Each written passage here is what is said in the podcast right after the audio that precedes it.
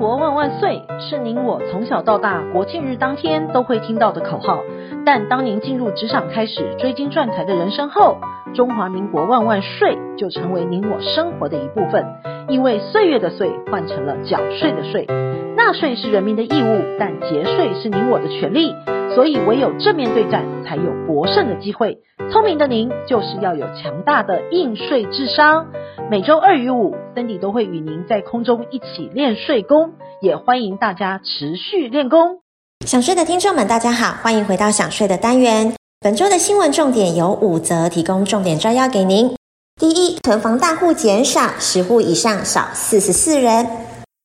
第二，房地合一税连四年超标，税收大丰收。第三，遗嘱信托省税四倍三要件。第四，欠费管收财紧张，筹现款及千万土地担保获释。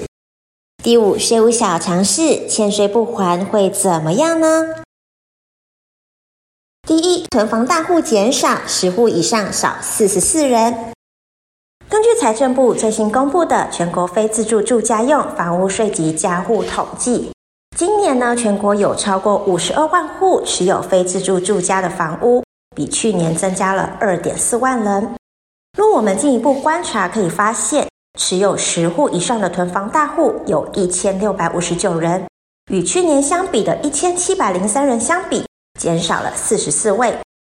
而根据此公布的内容，我们可以发现。主要增加对象都是持有一户到两户之内的，其中持有一户非自住住家房屋者共有四十二点二六万人，占了八十点三十七趴，比去年的三十九点九四趴增加两万人。持有两户的今年共有六点六万人，年增千人左右。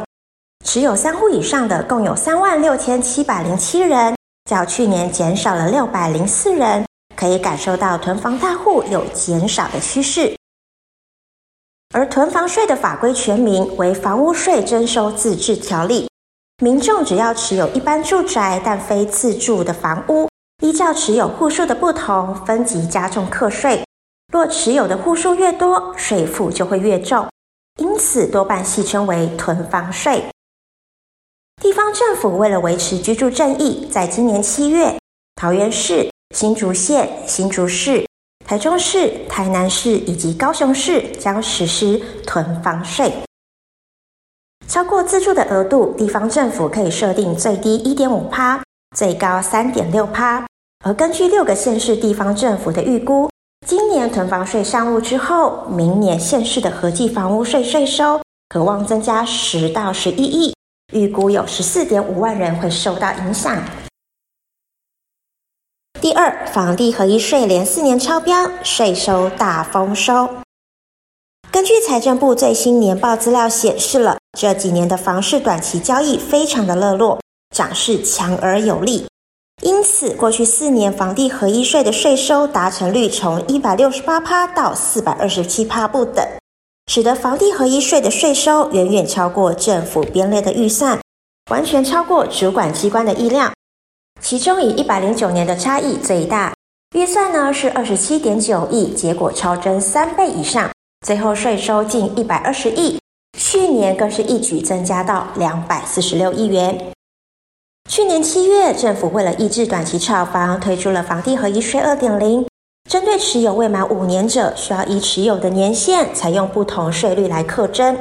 其中持有未满两年课四十五趴，持有二到五年者课三十五趴。压缩了不少有可租的获利空间。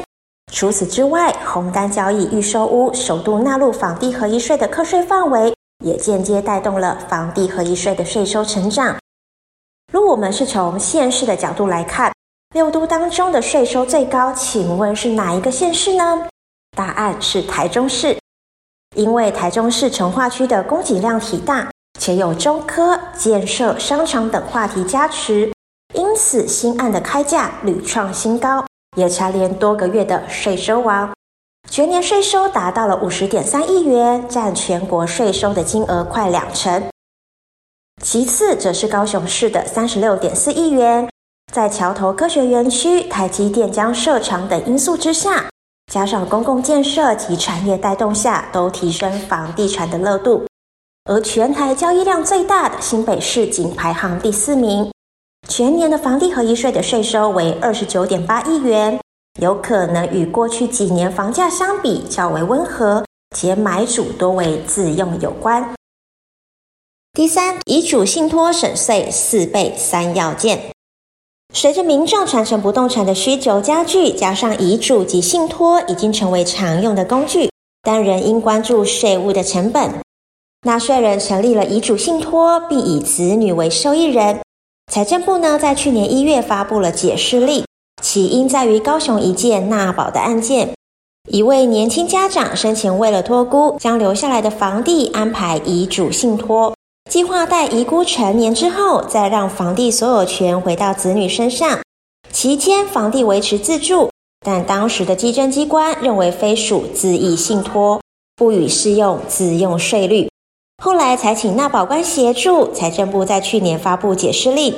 依照解释令的内容，只要符合三大要件，可适用自用住宅税率，课征地价税，可省下至少四倍以上。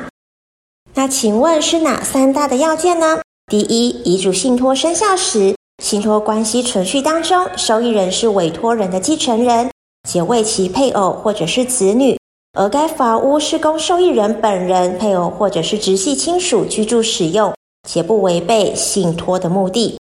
第二，信托关系消灭之后，信托财产的归属权为受益人，受益人视同土地所有权人。第三，在受益关系存续当中，土地符合地价税自住要件，包括应在该地办理户籍登记，且没有出租或者是营业使用，使用的面积。都市土地没有超过三百平方公尺，非都市土地没有超过七百平方公尺，且其配偶以及未成年子女的受抚养亲属以一处为限。在上述三大条件都符合的情况之下，遗嘱信托也可以按自用税率千分之二来课征地价税。第四，欠费管收才紧张，筹现款及千万土地担保获保释。行政执行署嘉义分署行政执行官调查嘉义某间科技公司，支欠了营业税、营利事业所得税及罚锾两千零六十九万多元未缴，遭到管收。请问这是为什么呢？因为该公司的黄姓负责人夫妻先后开设了三家公司以及一间通讯行。分别呢，在一百零二年以及一百零三年度，以漏开发票的方式将手机卖给下游厂商，再将公司所得以及应得资金汇入两人的银行账户之内。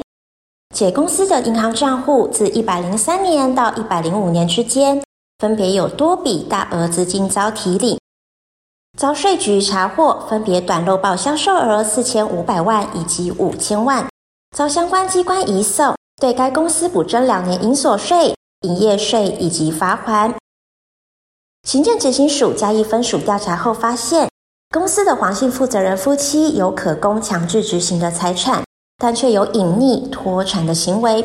并成立新公司承接欠税公司的客户、销售额，造成欠税公司形式上无资历的情形，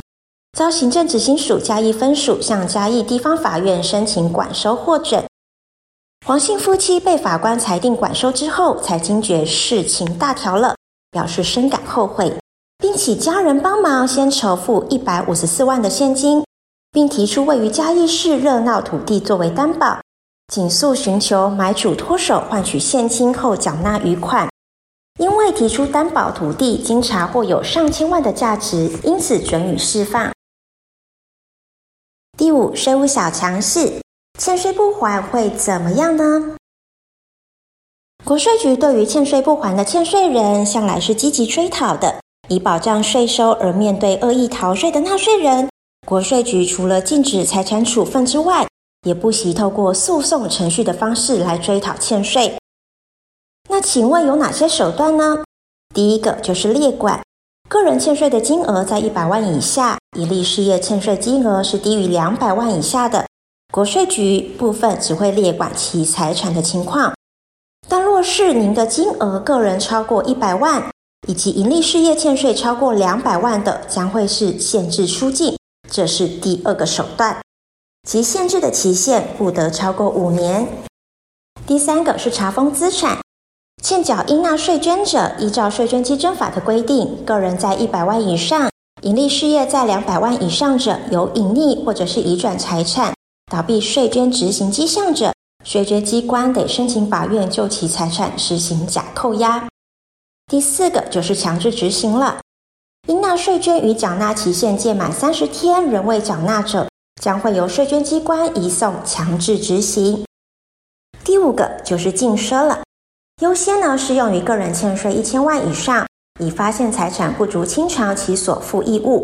禁止一定金额以上的消费，像是购买、租赁或者是使用单笔两千万以上的商品或者是服务。也禁止搭乘特定的交通工具，像是计程车以及高铁等等的。民众呢，若发现欠税大户有以上的情况，并提供相当可靠的讯息，使行政机关顺利征收欠税者，将会有奖金可以拿哦。最后一个就是管收了，管收的威力，国税局最知道了。遭具体管收者，必须要入住看守所，冬寒夏热的设防，且龙蛇杂处。巨额欠税者多半生活优渥，难以忍受，待不了多久就会用钱换自由，是逼人吐钱讨债最佳的方法。经营之神王永庆曾经说过：“您赚的一块钱不是您的钱，存下来的钱才是您的钱。因此，学会节税可以为自己的财富进行另类布局。想要知道更多节税妙方吗？听享税 Podcast 并追踪卓越的粉丝专业，让您在潜移默化之间学习税务的知识。”